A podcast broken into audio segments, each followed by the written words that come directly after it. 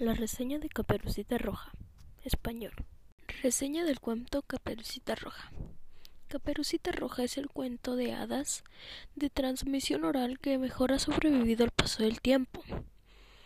Tiene muchas lecturas, pero ante todo es un cuento para jóvenes que de alguna manera simboliza el paso de la niñez a la adolescencia. Esta edición reúne las tres principales versiones del cuento. En 1697, Charles Perrault fue el primero en incluir un volumen del cuento a la historia de Caperucita. En 1812, Jacobo y Wilhelm Grimm retomaron el cuento y su versión es la más conocida hoy en día. Por último, publicamos una rareza, la versión dramática y en verso que el gran escritor alemán Ludwig Tieck escribió en 1800 además coincidiendo con el quinto aniversario del nacimiento nórdica.